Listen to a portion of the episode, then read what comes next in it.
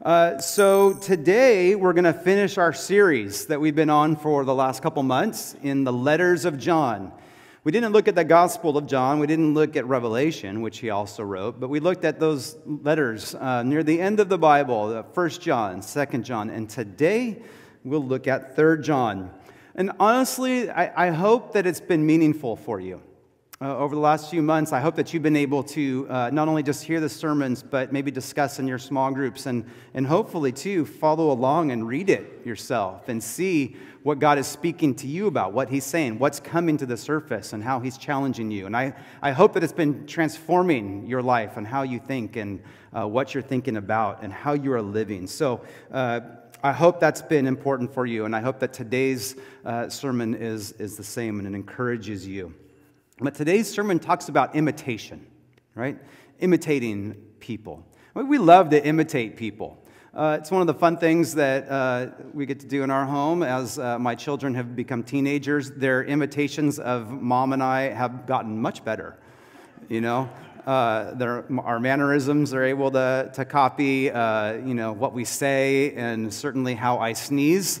That's one of their favorites. Um, but I just say it's just it's a form of flattery. You know, you, you imitate your heroes. Like that's really sweet of you um, that you want to sneeze like me.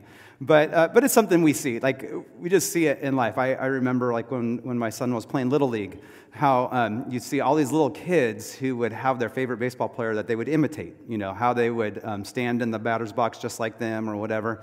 Um, you saw a whole lot of. Um, you never saw the number 99 on a baseball jersey until. Uh, until Aaron Judge came, and now every kid, every little league team has a 99 on there somewhere, right? Another 27 and a 17. Like they like that. But one of my favorites was um, when my son was about um, about in fourth grade, and uh, one of the pitchers on another team uh, was I, he must have been very influenced by the by then the Boston pitcher uh, Craig Kimbrel, because uh, he would come and look at the sign, but just as he was getting ready, he'd do this, you know just like Greg Kimbrel, like no, no, little kid does that on their own, right? He, he learned that by watching a player who was good and uh, imitating him. But it was just very funny as he's, he doesn't know how to throw anything other than a fastball. I don't know why he's looking, but it was just funny just to see the imitation. And, you know, we do that. We do that in our lives. And the question is not, uh, is imitation good or bad or whatever? It's, it's that who are you imitating? Right? Who are you following that matters? as we uh, kind of get to this, this verse and that kind of um, sums up this part of this letter in 3 John, it says this. It says, Dear friend, do not imitate what is evil, but what is good. Anyone who does what is good is from God. Anyone who does what is evil has not seen God. And so he's saying that be careful who you imitate and don't follow the person who is evil and, and destructive. Don't imitate them, but imitate the person who is walking with God, who is walking in the truth, and who is modeling this kind of love.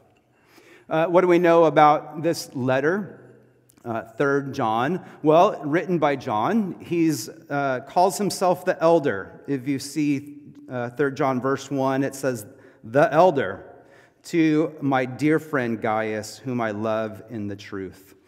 Uh, John is now, like I said last week, he is the, the, the, last of the living apostles. He's a much older man, and so in both ways, he kind of fits this title as elder. He uh, is, is a pastor at a church. He's kind of overseen a bunch of churches in Asia Minor, most likely and uh, he's loving on them, and they know that he loves them deeply. So he is the elder, and he's writing these letters. This letter is to a man named Gaius. Now, last week we talked about 2 John, which was kind of to the, the chosen lady. And we said most likely it's not a specific lady, but it's written to the church. But this one is to a specific person, a man named Gaius. Gaius is a very common name. There's a few, several of them in the New Testament that might be related to them, it might not. Doesn't really matter.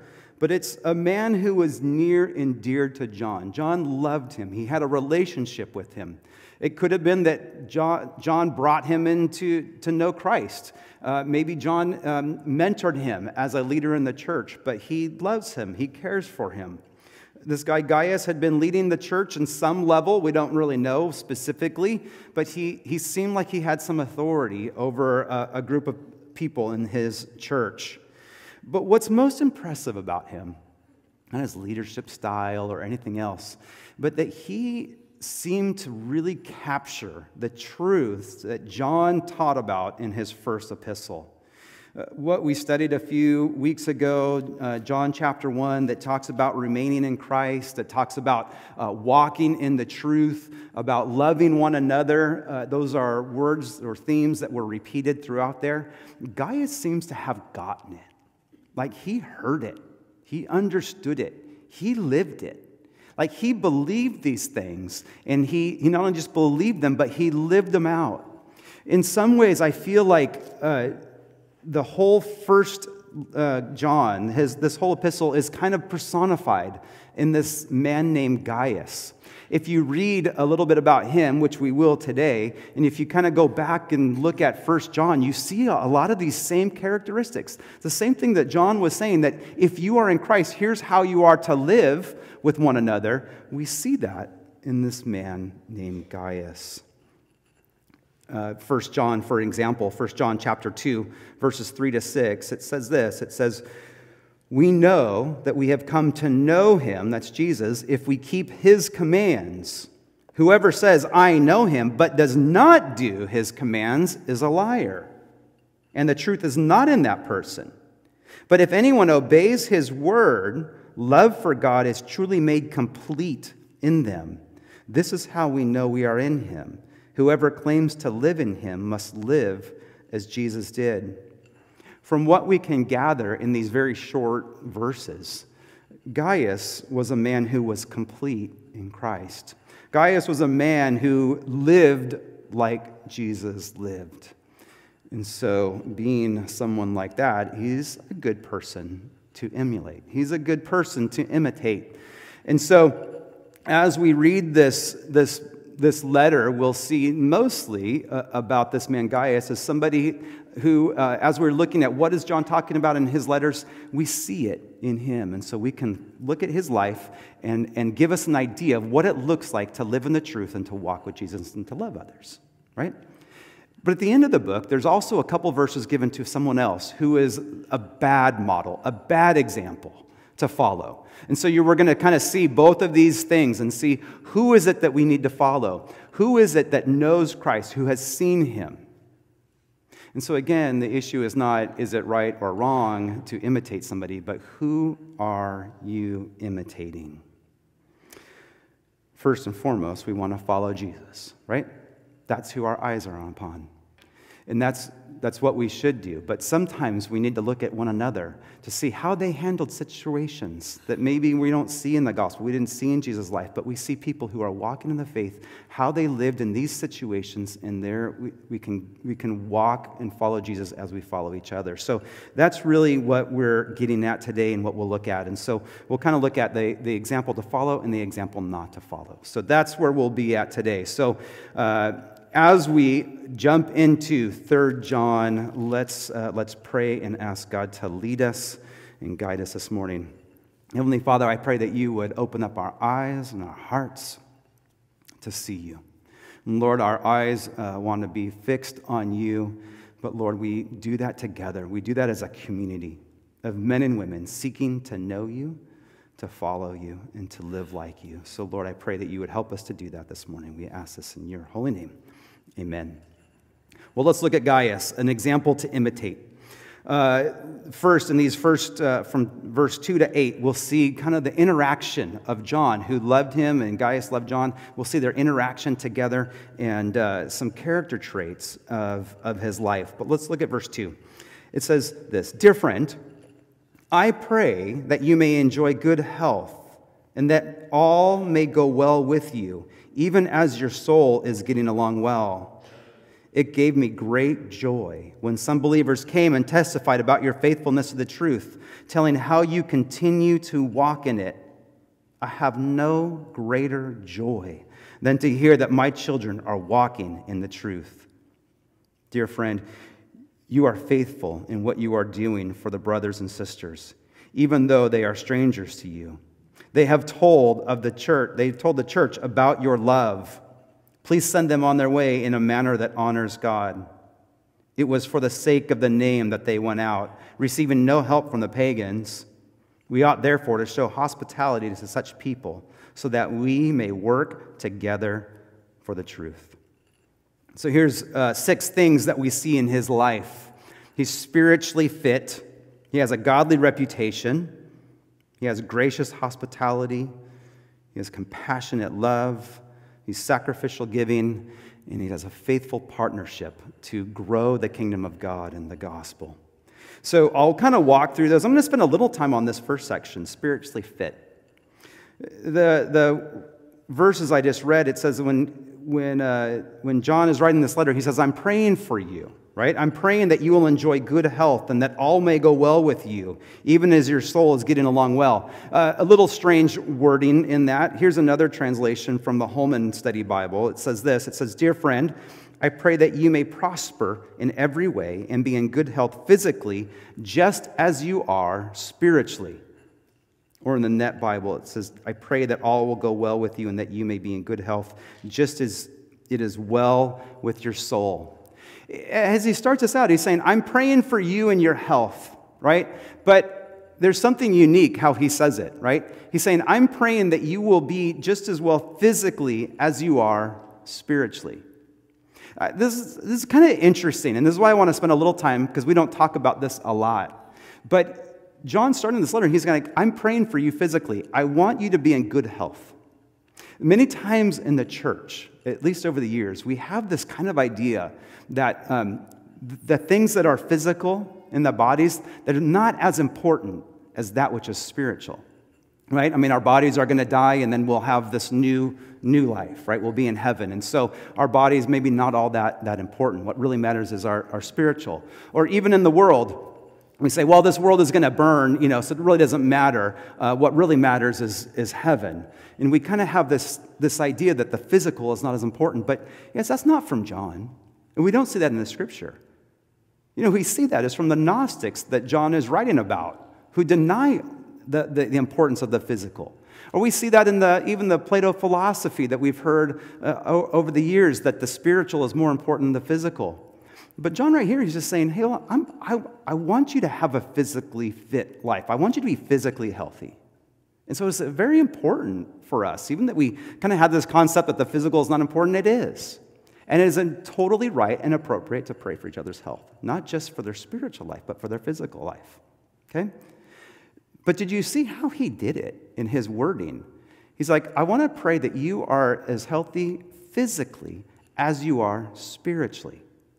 Because when he looks at him, he says, This guy is doing great spiritually. And I'm praying that he feels that same way physically. So, what if I prayed that prayer for you? Think about this. If I prayed for you and said, I pray that your physical health would match your spiritual health, would you want me to pray that? How would you feel? Some of you might be like, oh no, I feel a cold coming on. like, you know, like, no, don't pray that. Pray the opposite. Pray that my, my, my spiritual life would be as good as I am physically.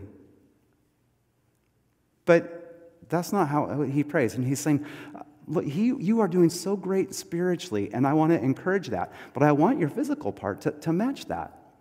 And so I, as I look at this, like, I, I just see that um, Sometimes we get it out of order. It's not that our physical, it's not like it's it's not wrong to go to the gym, right? You should, right? It's not wrong to go to the doctor and get your, your blood, you know, checkup and see where your cholesterol is and all that and, and manage your life appropriately. Like all of that is absolutely right. But sometimes it's much easier to prioritize that, the, the part that we see and that we feel and that we see in the mirror, than it is our spiritual lives. It's easier to say, I'm going to get up really early and go run for an hour, or I'm going to go spend a, a couple hours at the gym getting fit, or I'm going to be really careful on what I eat. It's very easy to do that. It's very uh, like easy to, to um, you kind of you know check it off.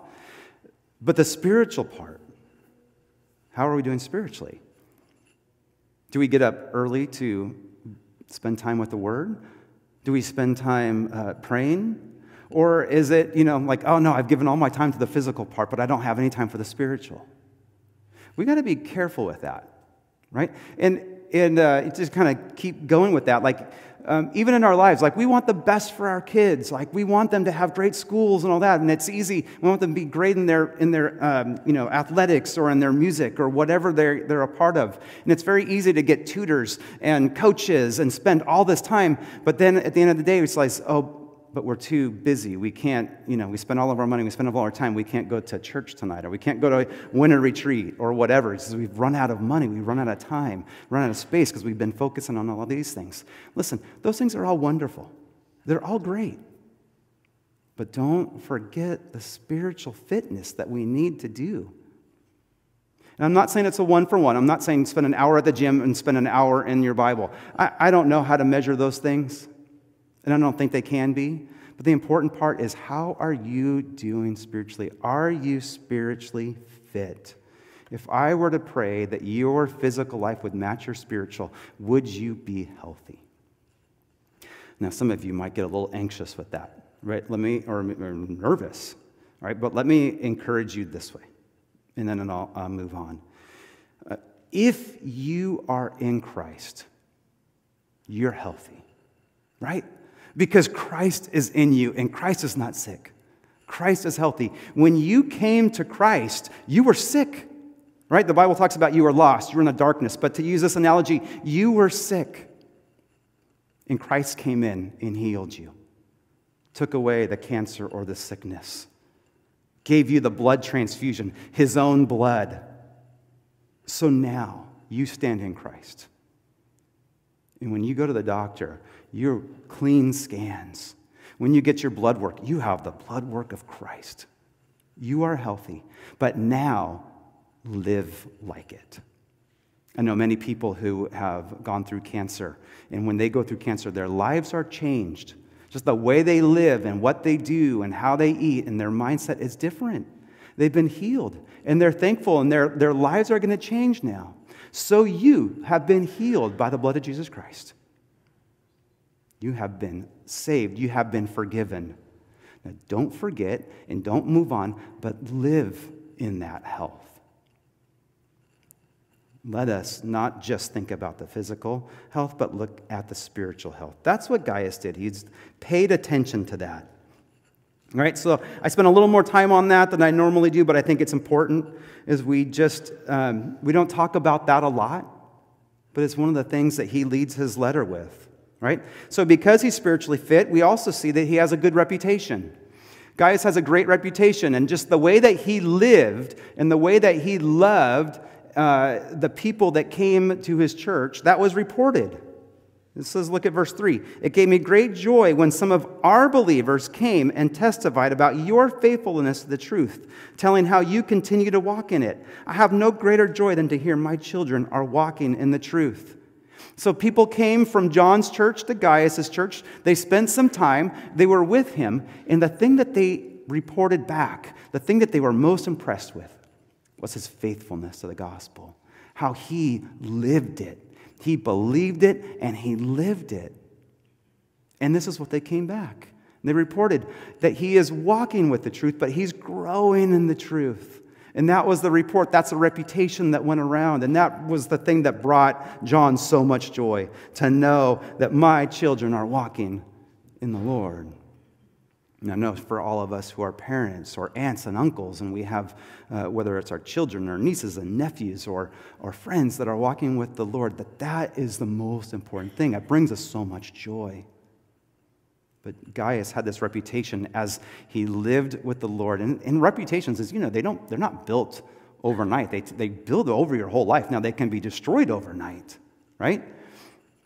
But here he had spent time sitting with the Lord, getting spiritually fit. And when he came and he interacted with these people, when they interacted with him, they just felt that genuine care. They, that was a thing that was reported, his good reputation. So, people who are walking with Jesus, they're spiritually fit, physically fit. There's good reputation here. But also, we see the next thing is generous hospitality. Right? He says in verse 5 Dear friends, You are faithful in what you are doing for the brothers and sisters, even though they're strangers to you. So here's kind of the culture of the day that these missionaries would come from these other cities, other churches, to encourage these churches. They'd go to new cities and new churches to spread the gospel or to encourage the churches that were there. And even though they were strangers, they were welcomed at this church and just embraced and cared for. They were loved on. And we don't have the, the details on what this looked like, but these were strangers that came. They came to the church, and because they were all in Christ, they were just cared for. He, he, he, he showed this generous hospitality, just, just went beyond uh, what their imaginations were. He didn't just say, hey, we're going to feed you and then put you up at the, the hotel down the street. They, they took care of them, they brought them in, they cared for all of their needs. This hospitality is a trait of those who are walking with Jesus. Right? You hear that? Hospitality is an important trait of those who are walking with Jesus. That's why we do what we do out here, or our greeting team. Like, hospitality is an important thing for us. It's not the only thing, but it's an important thing. It shows it, people are welcome here and they're cared for. That's why we have the donuts and coffees, and that's why we have different meals from time to time, just to, to bring, have a place where hospitality is, is, is modeled. But we want you, also as followers of Jesus, to take that and put that in your own lives, whatever that looks like. Be hospitable at home. Maybe you can open up your home to people. Several of you have done that. I, I know we've had missionaries that have been living in another country. They come here for a short time to raise some support, or give some reports, and some of you have opened up their, your homes to let them come in and spend a week or two or more. You've given them your cars, automobiles, so they can drive around. Like, that's beautiful. And it brings me joy to hear that you're able to do that. Not all of you can do that. Some of you, you don't have the rooms or you don't have the space, but some of you do. And to, to be able to show that kind of hospitality to missionaries, but also to maybe to small groups or just people in the church, being able to bring them into your house and just have a relaxed meal, play some games together. Those things are important for us. Be people who are growing in, in our hospitality. Well, that's not all. There's more that he shows. He shows compassionate love in verse 6. He says, When they came, these people came back, they told the church about your love, about your love, just how much you have loved on them. Why did Gaius show that kind of love? Well, because what he learned from John. In 1 John 4 19, we love because he first loved us. John got it. John understood it. That God has loved him so much he wants to share that love with other people. Whoever comes, whoever it is, whoever comes in the name of Jesus Christ, we're going to love and care for them. We're going to go out of our way to show this extravagant and compassionate love to them. And that extended into his finances. That's the next thing sacrificial giving. Look in verse 6 and 7. John says, Please send them on their way in a manner that honors God. It was for the sake of the name that they went out, receiving no help from the pagans. These people, they, they went out, they were driven by what? The name of Jesus Christ. Right? They wanted to make his name known. So they were driven uh, by his, with that mission to share his name with other people. But they didn't receive support from others. You know, Paul did. Remember, Paul was like a tent maker. Remember that? He like made tents so he didn't have to take money from the church. That's one way. But he, these people were said, we're not going to take money from pagans. We're not going to have bake sales and car washes to earn money so we can take the name out. We're going to rely on the churches. And the churches came together and supported them, gave them the housing. And when it was time for them to go on to the next city, gave them food, gave them money to get them on their way to the next place. That's a sacrifice. I don't know what the equivalent would be, but I know it's a sacrifice. It's a lot of money. But look at this. And for, again, 1 John, here's how he's living it out. Here's what it looks like 1 John 3 17 and 18. It says, If anyone has material possessions and sees a brother and sister in need, but has no pity on them, how can the love of God be in that person? All right, I have something. I see somebody in need, and I'm like, hmm, too bad. Nothing I can do. How can the love of God be in that person? He says, Dear children, let us not love with words or speech, but with actions and in truth. Care for each other's physical needs. He did that. He says, I'm going to honor the Lord by meeting these physical, real, and tangible needs, to give them what they need the food, the housing, the clothes, whatever that means. It's really profound. If you've ever had somebody do that in your life, at some point in your life when you just were in need and someone came along, maybe you knew them, maybe you didn't, but they were generous with their finances to help you, it made an impression. I bet you're thinking of them right now, and I can think of different people that have done that in my life throughout the years, and it's powerful. And that's the beauty of when we are loved by God, we can love others, and we love them in tangible and practical ways. Sacrificial giving. The last one we see here is this understanding of faithful partnerships. Look at verse 8. It says, We ought to therefore show hospitality to such people so that we may work together for the truth.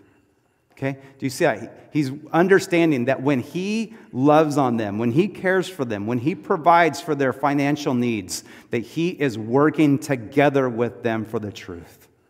These people are going out. They are going out to take the name of Jesus out into this world. But by supporting them, they are partnering with them. They're not just saying, here's some money, go do your thing. They're saying, we are going to come alongside and partner with you. We're invested in you. And it doesn't say it, but I'm sure it wasn't just, here's some money, go on your way, but it was the, how can we pray for you? How can we support you? Whenever you need anything, you come back to us. We're partners in this together. So you guys give to the church. So many of you, and you're so generous, and I thank, thank you for that. But you don't just give and just say, all right, do, hope, hope you, you spend it wisely. No, you're, you're partners with us. You're partners for the gospel. That when that money is used to glorify God, that you're a part of that.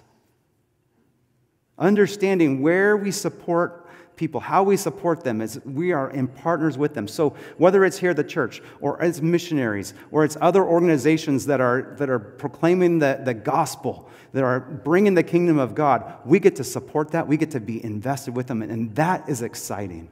It's more than just here's a dollar or so that we get to partner with them. And Gaius understood that. So he understood that well, as he gave and as he supported, it just wasn't just this, this nice feeling that just kind of went, came, came and went, but it was a partnership. It was coming together, saying, We are in this together.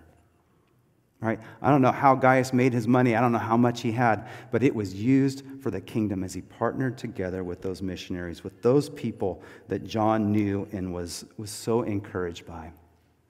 So, do you see what I'm saying as you look at, when we read First John and we talk about what it means to, to walk in the truth and how to live and how to love one another? We see these practical examples from this person who just, it was not about him, it was about the others. It was how can, uh, how can I show the love that God has given me? How can I show that to others?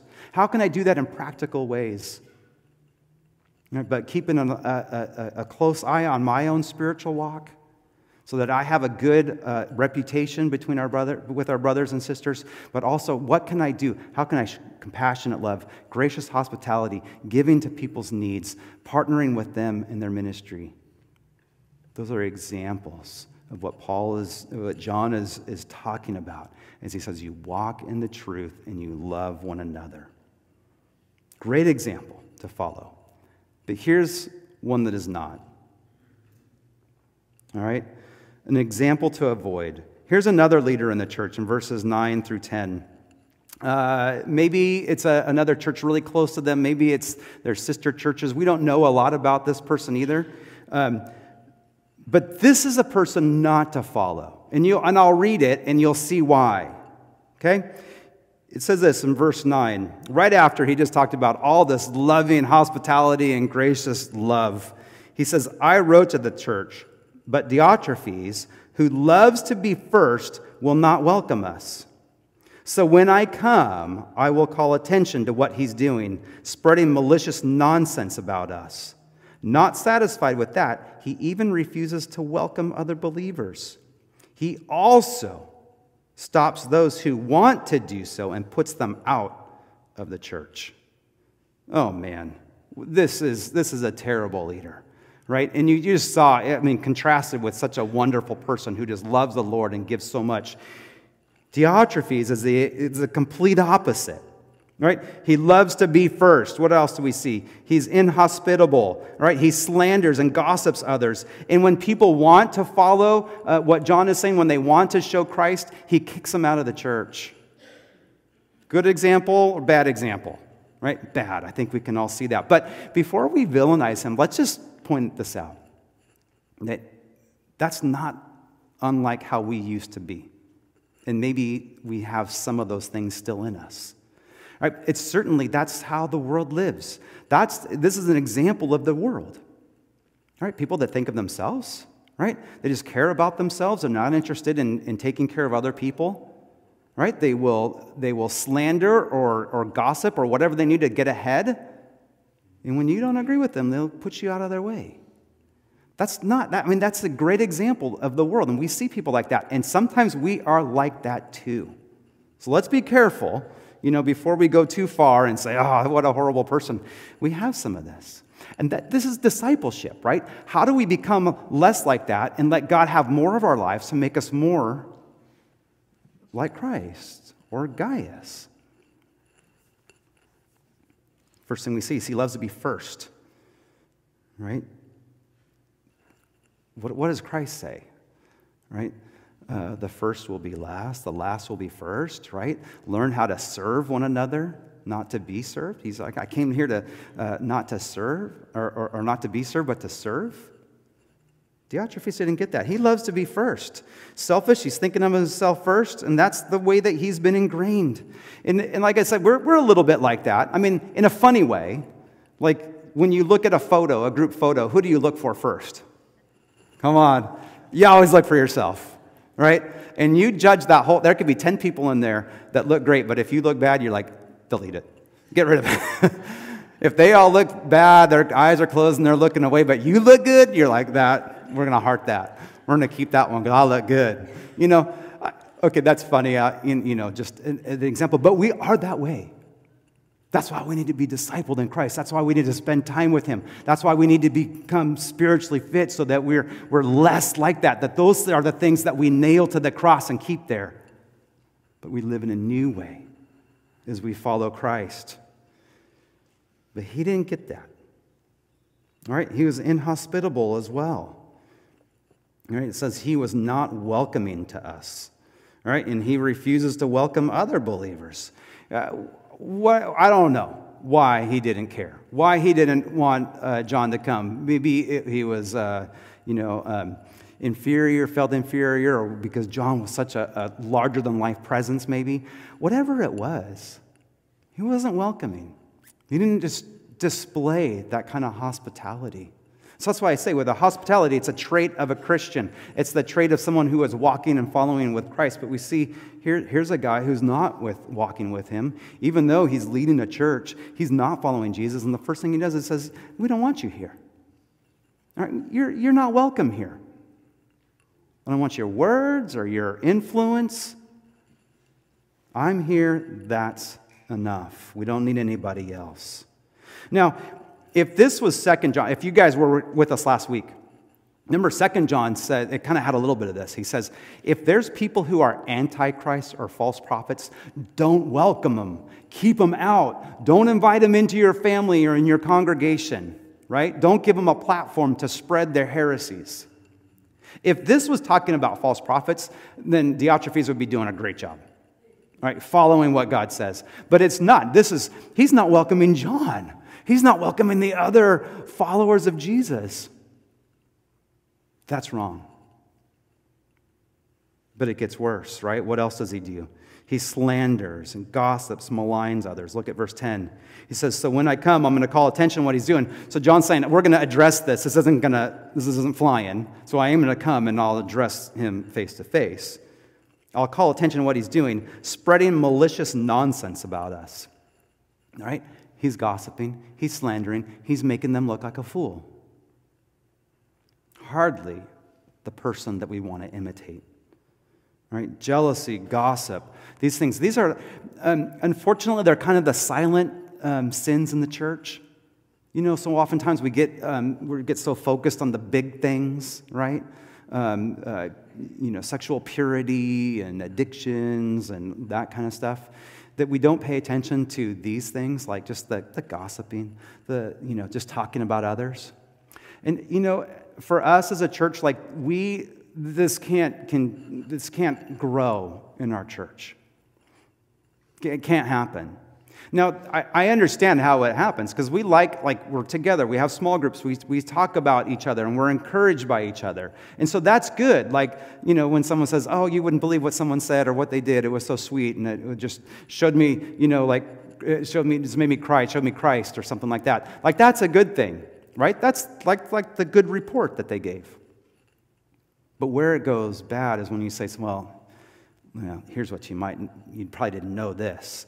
And we, we start talking about um, other people, but we cannot do that. That is not the behavior of a Christian.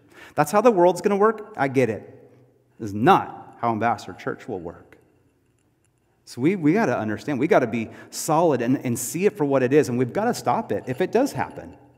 All right, if people start talking, we got to say, hey, we'll just stop right there. That's none of our business. That's, I don't need to know that. That doesn't concern us. You know, that's not really helpful right now. Um, being able to see it for what it is and, and direct it away. So Gaius, I'm sure, was able to do that. Just saying, this is, we're not going to let this kind of stuff grow. Diotrephes let that stuff grow, did it himself. The last thing he did was he kicked people out of his church for showing this godly hospitality. Right? People uh, said, Hey, but I heard that John said we should welcome them. We want to welcome them. Uh, that's okay if you don't house them, but I'll house them. And that's where he was saying, No, no, no, no. If you spend any time with them, then you're not in this, in this church. And that sounds like, I don't know, when you hear that, you might just say, like, well, that would never happen. Right? But friends, it does. It does. There's churches that we probably know. There was a whole podcast on one the last couple years ago from Seattle about a church that was this way that just, they didn't care so much about the, the leader's health and his life. It was more concerned with is the church growing? Are people coming? Are we hitting budget? Are we doing great things in the community? And I'm sure they were. But the whole church unraveled because the pastor's life was more like Diotrephes than Gaius. And we think, okay, well, that was one example, but you guys, there's many. I have a, a dear friend of mine who's looking at a, a senior pastor position uh, at, at, a church um, not really close to us, but um, he said about 10 years ago the pastor was there and the pastor he was a great communicator. He was a great preacher and the church grew like almost to 2000 people. And they loved it because he was such a good preacher and they were doing such good work but none of the staff liked him. I actually knew him too, and I didn't care for him at all. Like, um, it was just, he was just, he was a great preacher, but he had no love and no compassion and no care. But here it is, like 10, 15 years later, and people still say, oh, we just wish we had a pastor like him who could just preach, who just preached so well, but his heart was just, he was cold.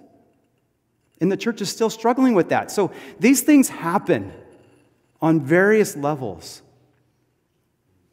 What do we care about? What are we looking for? You know, in our leaders, in our church, or in our kids? Do we, do we want the heart of God in our leaders, in our, in our, uh, our disciples, uh, in our children? Of course. That's what we want.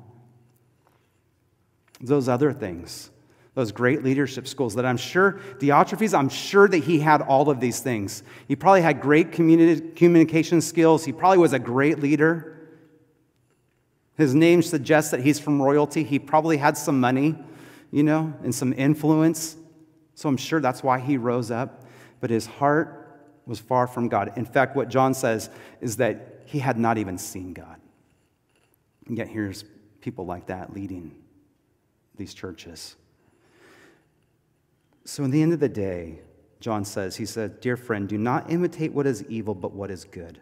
Anyone who does what is good is from God. Anyone who does what is evil has not seen God. The issue, again, is not should we or should we not imitate, but who do we look at? Who do we follow? You got two great examples here. of people, powerful people, great leaders. But one was all about himself and didn't live out these traits of Christ the, the compassion, the love, the hosp- being hospitable. But you had another one that did that, who sat with the Lord, spent time with him, had this great reputation, and loved because he had been loved by God. This is also like, we can call this discipleship too, right? Imitation or discipleship. We're all being discipled, but who are we being discipled by? Who's shaping our lives? Who's speaking into our lives? We need, I mean, we've got to, like I said at the beginning, we've got to keep our eyes on Jesus, but we also need to help each other follow him. We got to pull together. Sometimes with discipleship, we think of it more like a, a, martial art. Like there's a master, you know, with a triple black belt, and then there's everybody else who are just learners, right? And, and I know, and I know because I've heard some of you say that, like, oh, I can't disciple somebody. I'm, I've only been a Christian for five years, right? I'm no expert. I don't think that's the model here. I think what he's saying is together, we're going to put our eyes on Jesus Christ, but together we're going to help each other through life and look for those people that are modeling Christ, that have this relationship with Him. They're not perfect. I'm sure Gaius was not perfect. I know he had his flaws. I'm sure he was probably uh, short on some other things. But he was still someone to, mo- to follow. And that's you guys. You guys are here. We're not perfect. But if our eyes are on Jesus Christ, let's walk together. Let's help each other put our arms around each other, help each other throughout life. Life has been tough. There's challenges, all sorts of challenges that are coming our way. You're not alone. There's people all around that can help and guide us and walk with us. We keep our eyes on Jesus and we imitate those who are following Christ. And let's keep moving. Let's keep our spiritual lives growing, that just as much as our physical lives, let's let those things grow let our reputations for following Christ just go forth, but may we love, may we be kind, may we have compassionate love, be generous in the people around us. We can do that. Amen?